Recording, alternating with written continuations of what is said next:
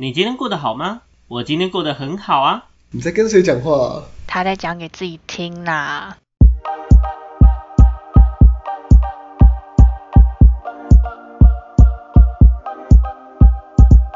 欢迎回到讲给自己听，我是不务正业咨询师小秋。我是阿鱼，我是阿瑞，哦。对不起，我刚刚你知道，就是原本在等阿突亮，然间，对，殊不知阿亮已经被 fire 了，你知道吗？你知道为什么吗？上一周是你不见了，对啊，对，所以这一周换一个人不见。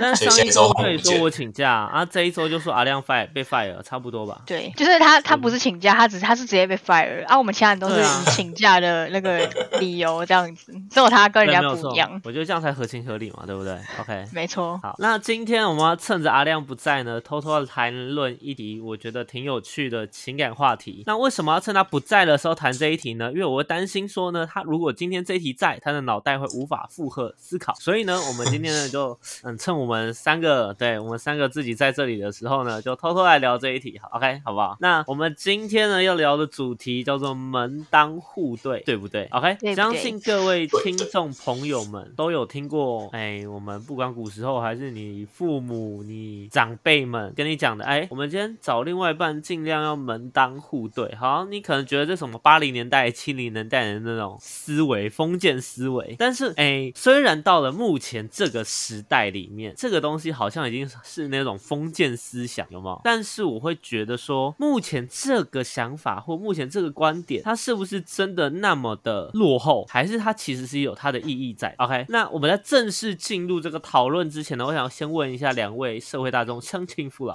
我们先问阿瑞好了。哎，阿瑞，你对于门当户对的看法，你是赞成还是反对，还是你有什么其他想法？呃，呃其实我没有觉我没有特别赞成或反对这件事情，我觉得还是主要是看当事人双方的想法，这比较重要。你今天你今天硬要说，呃，比如说两个两个人他们门当户对，然后可是他们不一定会喜欢对方啊，这个就是就是他们的想法啊。如果今天他们可能有点意思，我觉得这也没有什么不好，这也是一种可能撮合的方式。所以我觉得门当户对没有什么。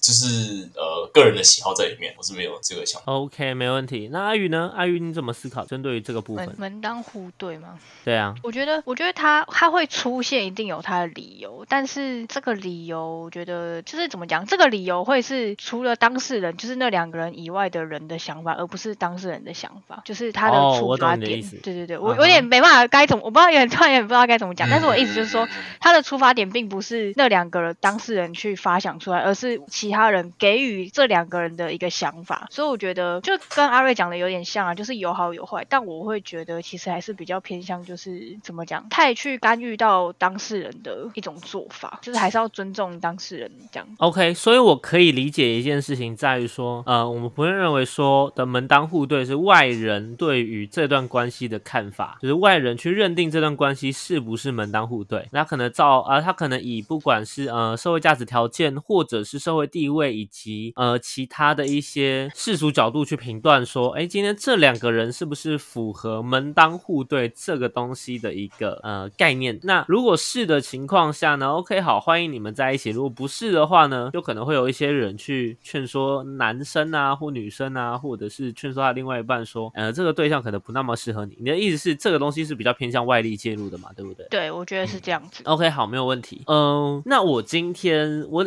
我举个比较极端一点点的例子，好了，因为这个例子还挺有趣的，很常在某一些故事啊或某些小说里面出现。OK，好不好？嗯，哎，简单来讲，哎，一个穷小子，一个穷小子喜欢上了一个富家女千金，好不好？嗯嗯嗯啊老套，老套，你千万不能否认他们是真爱，你千万不能否认他们是真爱，OK？但是呢，但是呢，大家都说他们门当户不对，好吗？好，那今天这个故事呢，有 A、B 两条路的发展。A 呢是他们啊，最终男生啊，女生跟男生私奔，好不好？这是嗯 A 条路、a 的选项，OK。B 选项是男生放弃了，最后呢，男生找到了哦，就是最后男生放弃了这件事情，就男女放弃了这件事情。你们想要先听 A A 这条路还是 B 这条路？A 查 A 好了，A 吗？好，那我在讲我所认知、我所推断的故事后续之前，你们要不要思考一下后面会发生什么事情？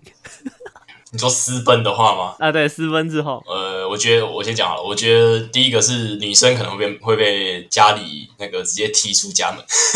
OK，女生可能被家里踢出家门。对对对对，这一件事情。然后男方好像没有什么太，男方可能会被其他人批评吧。OK，批评的点，批评的点可能是说，呃，就是我我猜啦，我猜有可能他会去被骂说他干嘛去干涉人家的的那个那个叫什么感情状况？因为因为我还有一个预想可能性，就是可能这个女这个富家女可能已经被有个未婚那个什么对对对有个未婚夫之类的，然后这个一个一个一个穷小子突然介入，然后然后外面外面的人可能会讲说，可能会讲说，哦，是他把他抢走了这种感觉，对。然后那个穷小子还跟他未婚夫讲说，不被爱的才是第三者，这样子吗？OK，差不多吧，靠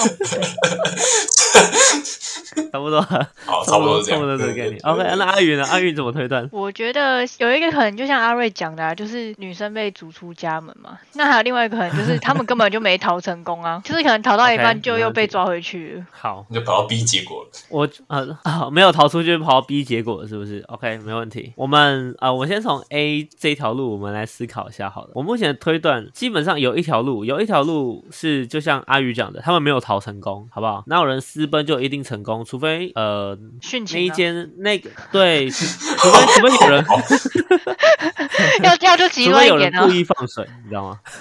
除非有人故意放水，你知道吗？嗯不然正常来讲他是跑不出去的。OK，好，那如果他假设他真的跑出去了，我觉得最大的可能会有点像阿瑞讲的，一来是要么那个女的被呃，你是等一下你的逐出家门是被他原本有钱人家逐出家门吗？对对对对对对对，没错。OK，好，那我们可不可以换一个假设？他呢后面跟男生逃跑呃私奔成功之后，然后后面被男生家里面嫌弃，嗯，你觉得有没有可能？你知道为什么吗？今天富家女啊，在逃在私奔之后呢，她可能到家里面，在古时候在家里面是完全不会做家事。或哦者，是完全没有这个概念的，所以呢公，她呢在这样子的，对 他可能他可能学富五居，他可能琴棋书画都样样具备是没问题的。但是你要说哦，那要干农活啊，对不对？要他哎洒扫庭除啊，嗯要她不会什么做饭啊？哦，不会，我告诉你完全不会。所以呢，我原本你知道一开始听到你那个讲逐出家门的时候，最先入为主是哦，他被他他被穷小子他们家家啊私奔进去，回到他们家之后又被他们家逐出家门这样子。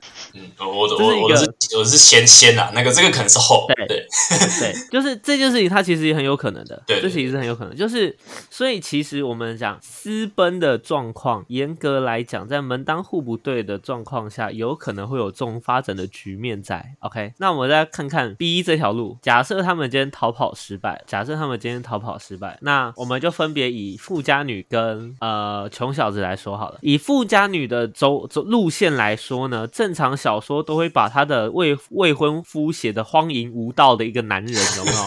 哦，每天逛青楼这样子，所以呢，哎，穷小子才会变成正义的化身嘛，对不对？就是我解救这个富家女脱离苦海这样子，哎，故事才会有一个呃起承转合这样子，对不对？但是呢，有没有可能我们在实际状况来讲，他的未婚他的未婚夫，因为在跟他差不多 label 的一个呃世家环境里面成长，所以呢，其实他也是一个文采极高超，然后学富五居的一个男人。嗯哼，OK，好，也有可能的状况是这样。那你说为什么富家女会喜欢穷小子呢？与其说她喜欢穷小子，有没有可能我们去揣测她的心理，比较像是一种从小在大世家里面成长的一种逆反心态？想要唱反调，对，就是哎，嗯，大世世家里面的人都告诉我一定要怎么做，怎么这样，怎么样做才叫端庄淑女。但是呢，我天生逆骨，不想要去做这件事情，所以呢，我就找了一个穷小子，嫁了就嫁了。那你说我喜不喜欢穷小子呢？嗯，我不知道，但是呢，我不讨厌他对，我不讨厌他。OK，那为什么这样要这样子呢？因为呢，我不想要被，我不想要我的命运被绑住，所以呢，我决定这么做。当然，最后面、嗯、他们最后还是结束了嘛，对不对？但是呢，结束的时候，反而富家女在嫁给她的未婚未婚夫的时候，哎，反而发现这个男生的优点。然后呢，呃，穷小子回去之后务农，有没有务农？说不定还多娶了两个老婆。哎，那这样也不错。OK，所以皆呢，大欢喜。对，皆大欢喜。就是，当然，我现在讲的这个故事不是一定的啊，一、不是一个定论，就是它不是一定会怎么样走。只是呢，我们要说的事情在于说，今天就门当户对这件事情，它其实后续所延续的后果不一定是好，或一定很不好。嗯 OK，不一定好，或一定很不好。又或者是说，我们今天在门当户对这个议题上的抗争来讲，与其说我们直接抗争它，不如我们先去思考说，我们为什么要抗争它？OK，好，那接下来呢，我想要想要先跟大家探讨一下门当户对的优点是什么。大家有没有想过这件事？阿宇，你觉得门当户对优点会是什么？就是像我们刚刚讲，可以避免掉一些，就是举用刚刚的故事举例，就是看有钱人的公主嫁到那种穷小子家，就是不有时候就会觉得说不会做家事，没办法做粗活，就是对我觉得不一定说真的是这样，但是多多少少一定会有一些刻板印象。这只是我们现在讲的，只是一个比较举例，对对比较举例一点的东西，但是多多少少一定会有一些就是刻板印象，可能就会说觉得说，哎，这个人他从小可能家境就富裕，所以他的价值观可能就会比较偏差、啊、或是什么。可是其实嗯这也不是一定啊。对，那如果真的要硬踩就是这种门当户对的方式的话，那你有钱家有钱家，那就是大家就会觉得说，哦，他们应该价值观差不多吧，毕竟从小生活的环境啊什么的都比较相似。那在花钱部分或什么，就讲一些比较现实面，花钱这一块可能就比较不会 care 这么多这样。其实花钱的部分真的差很多。我等下可以讲一点点我的之前的 之前的一个经历。对，我觉得真的穷小时的时候吗？啊，你说你是从小子的时候吗？不是，就是哎哎、对我是穷小子的时候没有。他现在其实也还算是穷小子啊我现。在是其实还是穷小子啦，只是就那个时候有明确的一个差距在，这样就是、嗯对。好，那阿瑞呢？阿瑞你觉得呢？我觉得有一个优点是省时间啊，这个是蛮蛮直接的一个优点，就是人家已经帮你配好了。当然喜不喜欢是一回事啊，但是那个对象至少先送到你面前，你可以先你可以先想一下，呃，这个对象适不适合，然后后续的事情后续再说，这是一个阿瑞省时间。对，差点就要用这种方式，阿瑞，你是不是其实就打算用这种方式？所以你在认识新女生才没有那么积极。呃，啊，他想要我妈妈会配好送上门，没关系，对，妈妈会配，哦，下一个换爸爸了。妈妈后夫很完整，妈妈比赛这样。一个老婆给我。对我还蛮希望的我说省时间这一块，不是不是希望他们帮我们配，我说省时间这一块。对，好，那，我想一下还有什么优点，呃，后面给你一堆资料卡，让你慢慢。喜欢划爱心，不喜欢划叉。哎、这好像不错哎，什就玩个交友软体，白痴。只是 玩个交友软体好了。哎、对啊，交友软体就很省时间啊。对，好了，我们回来回来这边，文东这还有什么优点哦？我刚刚想到是省时间，再就是呃，假设啦，假设假设你真的喜欢这个被你配对的对象，那呃，这个论点比较像是阿宇讲那个，就是被你讲的完全像是一个交友软体的配对模式？啊，就是这样子啊，人家外外面帮你们配，我也帮你们配，就是门当一对啊，对的。然后刚刚讲哪里？就是呃，如果真的喜欢这个对象的话，那呃，可能相处起来会比较轻松一点，因相对为来会比较轻松。嗯哼，对，因为因为一既然是门当户对嘛，那就是刚这个比较像阿宇的论点啊，就是各种价值观，然后生长背景、环境什么的比较一致，所以呃相处起来应该比较不会有那种跟穷小子的那种落差啦，这种感觉。嗯，OK，没问题。那呃，我在进一步我们去思考它的缺点之前呢、我想要去补充一下两个部分。第一个部分就是针对阿宇刚刚分享的，嗯、基本上就像刚刚说的，因为如果你今天门当户不对的情况下，你今天门当户不对的情况下，会有很实质性的价值观落差，很实质，真的非常非常实质性的。这价值观，所以这个东西并不啊、并非一定取决在，就像刚刚阿宇说的，可能在呃做农活，或者是呃做做不做家事，或者是怎么样的状况下，在阿宇刚刚说，就是我们这个东西是一个比较举例的呃表达方式这样子。嗯，对，但实际上它会在一个，它会在价值观的层面上有一个很显著的差距，或者是我们，我简单举举个例，就像我举我之前的例子好了，我之前有一任，对，反正怎么讲，神有钱，嘿，神有钱这样子，OK，好不好？然后呢，就是三五千块跟三五百块，啊，跟三五十块、三五百块是差不多的东西。你知道，然后那个时候，嗯，对，所以那个时候呢，虽然偶尔还是有一点点钱，因为毕竟自己赚的嘛，对的，花起来是开心的。但是呢，每次呢，就陪他逛那个，你知道，逛那种百货公司的时候，你就会觉得压力好大。然后呢，你会你会知道，因为像我自己有一点点点大男人主义，我会平常我喜欢跟女生出去的时候，绝大部分只要我允许的情况下，我会比较常付钱。OK，所以在那个时候呢，你压力又更大了，你就觉得，我靠，嗯，所以通常一楼逛最久，对。一楼逛最一久楼。放最久，一楼你就开始知道哦，原来嗯不同专柜，嗯原来这叫专柜啊，大家，我要在这边跟大家讲，你们知道我们录音的时候是看得到彼此的表情。刚刚小秋在讲这一段的时候，他的表情是神之复杂，他的那个他的那个表情已经透露出他当时到底有觉得有多压力有多大，你知道吗？我觉得太好笑了。真的，这真的会在现场，就是在那个 moment 有一点点自卑的情绪出现，你知道吗？你内心应该是就是觉得说干三小的那种感觉吧？对，就是干三小。然后他又默默的在分享说，他其实没有很有钱啊，就是他有一些朋友什么 逛百货公司都包栋啊。你们知道有钱的？你知道有钱的富人他们会在比较没有人的时间逛逛百货公司，然后呃他们会以包栋的模式，所以这这整间包逛百货公司会是就为了某某谁服务这样子，然后他们就去买这样。好梦。可那要到就是真的是什么 V V I P 那种的才对，那种要到真的很 V I P 的那种阶段才会有这种状况。然后他们那种通常一件衣服大概都是几万块、几万块、几十万块起跳的那种那种概念，那个就是不是我们看得到，不是我们 俗人可以想象的。贫穷限制我的想象。真的贫穷限制我想象，也限制我外面一间店。让大概三五十万嘛，对不对？三五十万到一百万，OK。他说：“哦，没有两件衣服没办法解决的，如果有的话，我就买第五件。”好，高腰。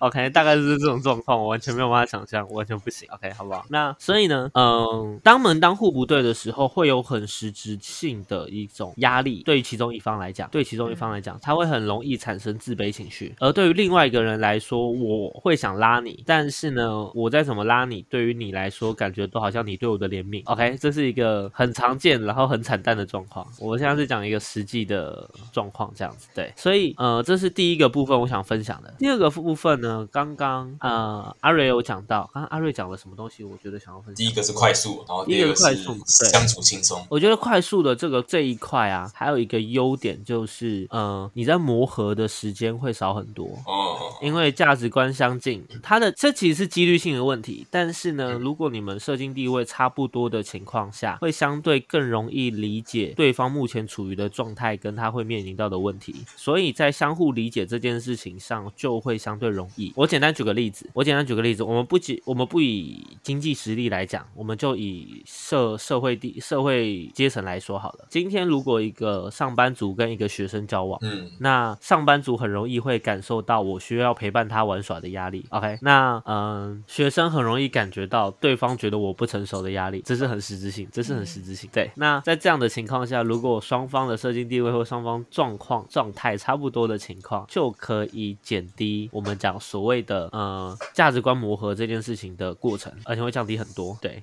但接下来呢，我们回过头来去看一件事情，那门当户对的缺点是什么？门当户对的缺点是什么？阿润，你先好了。缺点，我想要一个是呃，你会背负着社会的压力，然后你会觉得这个社会压力很烦，这是一个缺点。这个缺点比较像是针对。对那个当事人双方，单方或双方都有可能，就是社会压力部分。我觉得这个跟我们之前讲那个成功的那一集有点像，就是。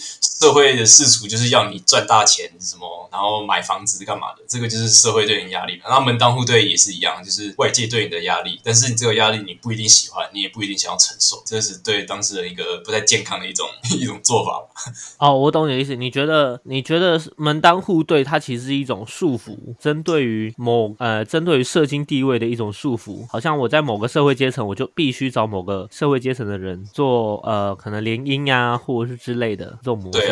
然后，如果如果你不不遵守的话，你也会被外界闲言闲语，这种这种很很烦人的事情就会出现。哎，这还真的很常见的，尤其国外，你知道，尤其比如说种姓制度比较强的国家，或者是呃像呃日本啊、英国有没有？他们有那种天皇、女皇制度的这种国家，其实有时候会出现这种问题。对，那安宇呢？安宇觉得缺点是什么？我觉得从阿瑞的讲的那个作为起点，就可以研发出超多缺点的，就除了背负世俗的压力、眼光压力。什么之外，就是你你自己本身喜不喜欢对方也是一个问题吧？啊，你不喜欢他，你还要跟他共度一辈子。我光是跟我不喜欢的想要共度大概 五分钟，我都不想了。你要我跟他共度一辈子，这很累。我懂你的意思，所以你的状态是我很有可能在门当户对的过程中，因为他可能是呃，他可能是配对的，就是他可能不是自己选择的，所以他会有一个我不喜欢他的风险性在。嗯嗯嗯嗯。然后因为这东西有几率，就是如果我今天。运气好一点，我可能会建立在一个我今天跟他配对，然后日久生情之后的状况出现，嗯，或在某个地某个部分我被他的某个亮点给吸引到，哦，这有可能的。但也有可能的状况是，我就是觉得这个人就除了他有钱以外一无是处。而且而且就是也有一种可能性，我没有说一定，但是就是也有听过是好比说就是可能哦两个就是像你们刚刚讲的企业联姻的那种关系，可是对方的小孩可能呃不一定男生女生啊，然后可能他是可能他是有生病的，就是可能是精神上的，也有可能就是真的是失职，就是可能手有受伤啊，脚或有受伤或什么，然后可是因为其因为上一辈的关系，然后被迫就是他其实也是被迫就是要娶一个女生的那种感觉，娃娃就是可能之类的，对，对，就是可能他也不想，因为他可能可能他自己也觉得说，啊他这样会就是麻烦到对方，或者是他根本就没有办法去思考这些事情，然后他就被迫娶了一个老婆，或是哦。被迫嫁给了一个男生这样子。我怎么脑袋中已经出现几个剧啊，或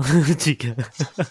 就是有些就是有，这现实生活中也是有可能对啊，对，这是有可能的，对，所以会觉得，嗯，我觉得这的确是门当户对的缺点，就是假设今天这个门当户对的前置条件是我没办法去选择我的另外一半是谁的情况下，那它就不会全然是种福利，而是一种束缚，甚至是一种诅咒。我觉得，我觉得这个东西假定在，如果我们今天门当户对这个东西的定义，如果没办法让我们自己挑选对象的情况下，对，当然如果我今天可以自己挑选我觉得门当户对的对象，那就可以。但是这件事情就会相对更主观一点，我有可能认为今天这个穷小子的精神理念跟我差不多门当户对，所以呢，我觉得 OK 没问题。但是你知道这东西就会变得很奇怪，所以我可以理解你们的概念，这样 OK。那接下来在我们了解到他的优点及缺点之后，我想要进步的去了解一件事情是，在这样子的情况下，我们假设今天门当户对这件事情，它可以就是好，假设我今天社经地位够高，我只要可以选跟我们当户对这个阶层的人，那剩下都可以。你懂我在讲什么吗？就比如说我是中产阶级，那只要我在中产阶级、中产阶级这个 range 里面的人，我都可以自由选择。假定在这样的情况下，我们先思考门当户对这个概念还会被质疑吗？或他还是他是不是还是会被质疑你的一个议题？你们觉得？阿宇，你觉得？如果在同一个阶级的话对话，然后是你自己去选择吗？对他可以自由选择，就只要在这个阶级，他都可以自由选择。但是这有一个，也还有一个条件，就是被选择的那一方一定要接受吗？不一定啊，不一定啊，就是就变成这个阶级里面的自由恋爱。那这样我觉得没什么问题，因为其实我觉得说真的，最大的问题是在于双方，就是当事人双方的选择这一块是很重要的，对吧？OK，我懂你的意思。但是如果因为这样的框架，就会导致说，今天穷小子或者是啊，对，今天穷小子就没办法吃天鹅肉，或或者是今天比较呃社会比较偏贫穷的女性就没办法去傍到高富帅，你懂那个概念、哦所以你你的那个条件是就是只有那个阶级而已，不能往对就是下，也不能往上。哦对对对对对对对。哇，那这样我觉得那些人也蛮可怜的啦。毕竟他这样 他能选择的、选择的条就是选择的怎么讲，选项很少，应该是这样对说。对，他能选择的选项其实相对于整整个呃社会整体来说，对整体来说其实算少，它就是某部分的。那这样我只能阶说，如果他真的要这么做，我只能祝福他了。OK，那阿瑞呢？我觉得这是那个 那个人自己有问题吧？为什么一定要选 那个自己 range 的人啊？开喷开喷，没有，有可能还是是谁谁说你一某种定要选？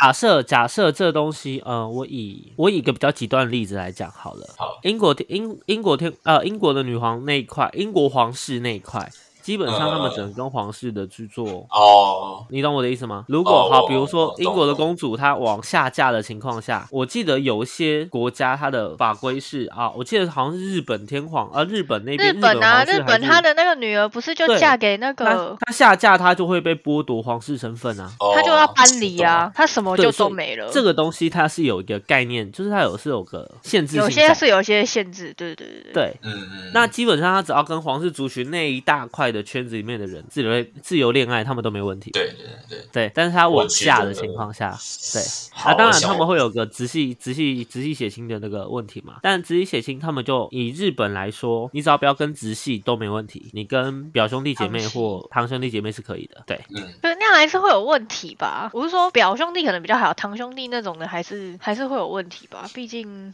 基还是有本几率上，还是有几对啊。对不 对？就基因学来说，对对，就基因学来说，还是有就几率基因学来说。还是有几率的啊我个人不是那种你是没来上课对 你是没来上课？对，我都没有在上课。对，我记得台湾的法律好像是六等亲以外才可以，诶，好有那么好像是六等，有那么远吗？对，我记得是，我记得是六这个数字啊，还是三？六或三其中一个，就是我记得我记得是其中一个，你才可以有配偶关系这样子。三等亲也太近了吧？如这果很亲好像三的话，，三等亲等于就是表兄弟的表兄弟姐妹的概念，表兄弟的，我想一下哦，三等怎么算？爸妈阿姨吗、爸妈，然后小孩。就是对表兄弟或堂兄弟所以你可以跟你可以跟你表兄弟或堂兄弟姐妹的小孩结婚，如果三等亲的话，这样也很奇怪啊。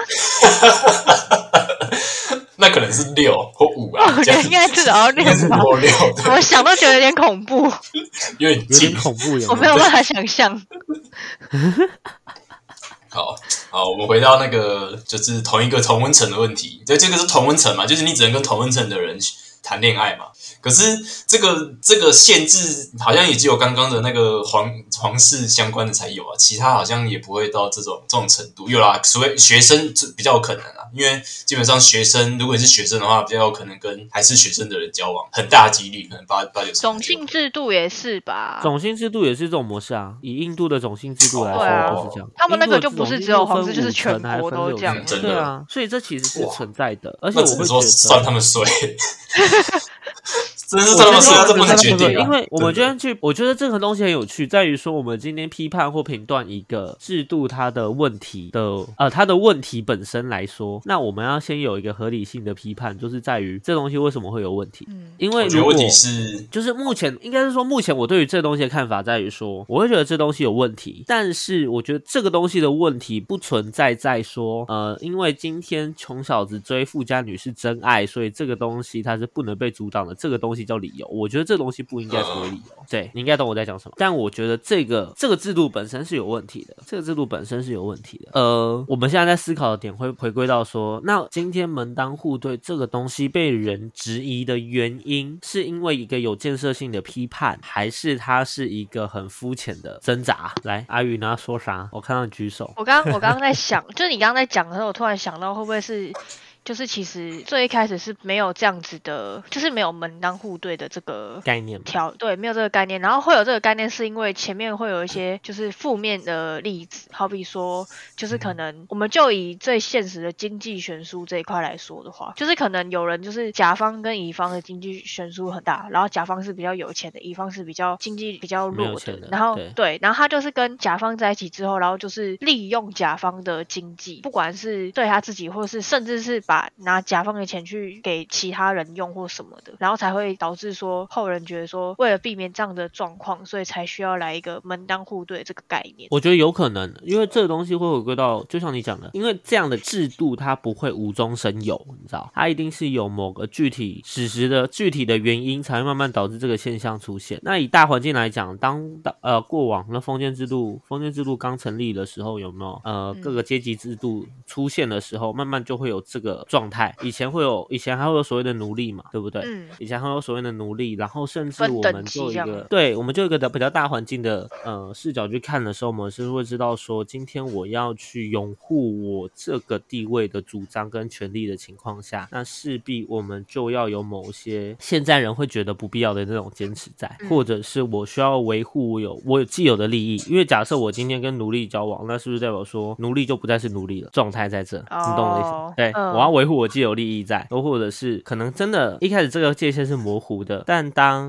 嗯、呃我曾经发生了，就或者是我们这个圈子曾经发生了什么样的利益损失，或者是呃生命安全危害的时候，导致说，哎，我们就知道我们应该要去做这样的区隔，这也有可能，不知道，嗯对，这东西也有可能，真不知道。对，好，阿瑞，您怎么看？阿瑞，我刚刚有一个想法，哎、我我归纳出了一个想法，就是说刚刚所提到的所有，就是呃怕被骗啊，怕被什么利诱、什么骗钱什么的，这我觉得可可以回归到一个点，就是为了要降低风险。就是门当户对这个概念提出来的时候，就是为了要降低风险。以制度来讲好了，比如说今天努力跟一个非努力，可能比他地位还要高好几阶的人结婚，那我觉得为什么会有奴隶的产生，就是可能当权者想要掌控一些事情，想要在这个为这个社会分一些阶级。但是当如果这个阶级被翻转了，当权者的位置可能不保，所以才会有这种类似门当户对的概念出现，为了就是降低所有的一切事情的风险。当然这是比较以前的可能性啦，现在的话可能就是说。比较不会被骗，就是比较直接一点，就是比较不会被骗钱。简单讲就是这样子。对，所以所以我觉得，总归来说，降低风险应该就是门当户对这个概念当初有可能被提出来的想法。我觉得这个想法很有趣，因为这会定义在于说，因为跟我们当户不对的乙方，我们就乙方来讲好了，跟我们当户不对的乙方，对于我现在假设我们今天是我假定我们今天是经济悬殊的状况，导致我们门当户不对。OK，那我就可以认知的，我们就可以知道一件事情，在于乙方对于我们的经济这一块，它其实是有需求的。那这个需求本身，它就很有可能在人性的催化下变成我的潜在风险。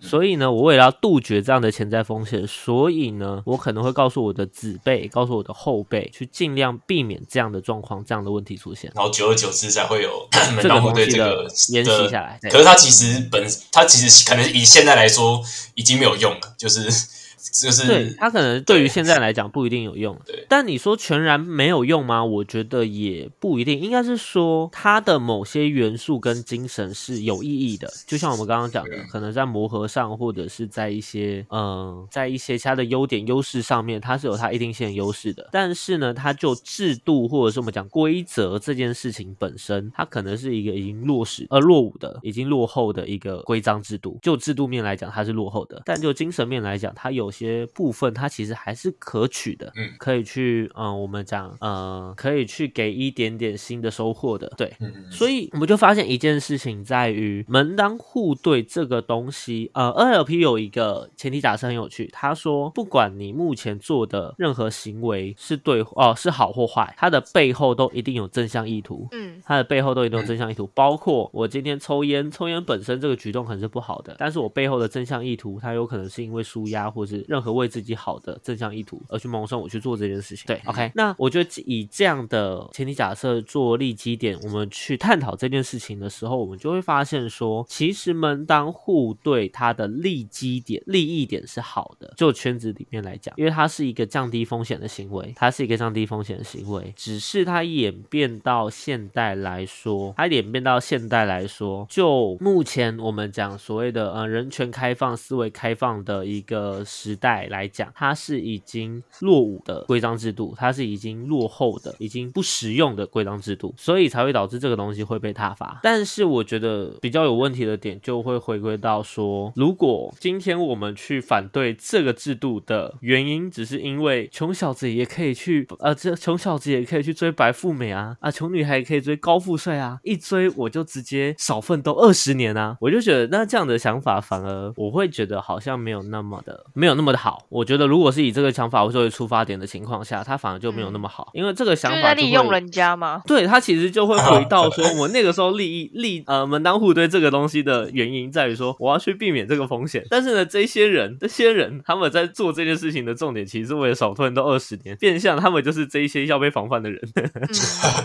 没错，所以我觉得这个想法很有趣，就是嗯，今天门当户对，当然这个制度应该被拿掉，或者这个框架应该被。拿掉，但是门当户对的这个概念是否也教了我们说，今天我们在选择对象，为什么我会去评估经济条件？是真的因为我们肤浅吗？还是它是有一些更深层的背后的原因的因素？因为这东西很容易会在现在的社会反被反将一军说，哦，你今天不跟我交往，或者是你今天不接受我，就是因为我没有钱，或者是你今天选择我，就是因为我有钱，懂吗？那让选择钱与否。选择面包与否的这件事情变得很肤浅，但我觉得这件事情本身它是一个很值得探讨的一个问题，就是这样做真的有问题吗？就是今天我去看待你的经济实力条件这件事情本身，它真的只有单纯在看钱不钱这件事情吗？还是它其实也涵盖着代表着其他的评判评断指标，包括我们的花钱的价值观、我们家庭的价值观，还有一些嗯，可能比如说我的我比较富裕，那我就可以学到更多的不一样的东西，我可以更好的充实。自己之类的，不不不一定之类的。但这个东西有没有可能变成某种潜在的评断评断指标，而非就是浅不浅的肤浅的这种指标而已？OK，嗯好，这是我觉得今天这一集我想要跟大家聊的内容。OK，今天这一集呢，感觉好像没有特别长嘛，对不对？但没关系，我没关系，我觉得差反正今天差不多。阿亮不在，阿亮后面应该也不会在。OK，因为阿亮被 fire 了。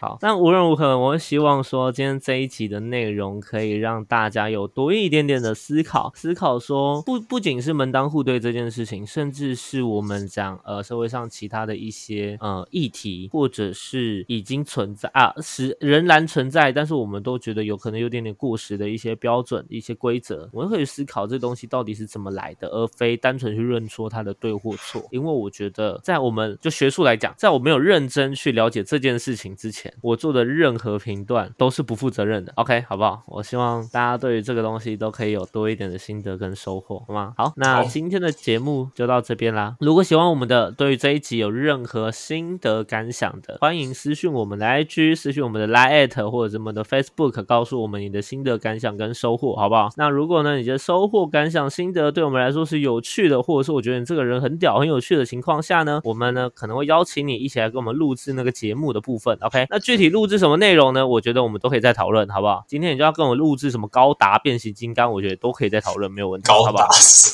那如果呢，你有其他想要听的主题，其他想要听的内容呢，那也欢迎呢随时私讯我们，跟我们讲，好不好？那如果你今天是在呃各大平台上面听的时候，然后呢，它刚好可以按个什么爱心啊，啊、按个什么星星啊，五颗星，请给我们五星好评，评好不好？价啊，对，给个评价，嗯给个留言，让我们知道说你认真有在听，而不是听完之后一边听一边睡。OK，我相信我们的节目应该没有无聊成这样。如果真的有的话，嗯，那就算麻烦也告诉我们一下，好不好？告诉我们一下，要改进一下麻烦告诉我们一下，这认真好不好？那最后呢，就是哎，今天也第五十三集了，感谢各位一直陪伴我们到现在的乡亲父老社会大众们。OK，那继续呢，我们会继续产出更多高质量的绯闻，对 高质量的绯闻跟高质量的主题，好不好？那希啊。望大家继续多多支持，这样 OK。好，那我是不务正业的咨询师小邱，我是阿鱼，我是阿亮，不是阿瑞，不是阿亮，不是阿亮。IG 阿亮，说。他是阿瑞，OK，阿亮请假，好，那我们下次见啦，拜拜。拜拜拜拜。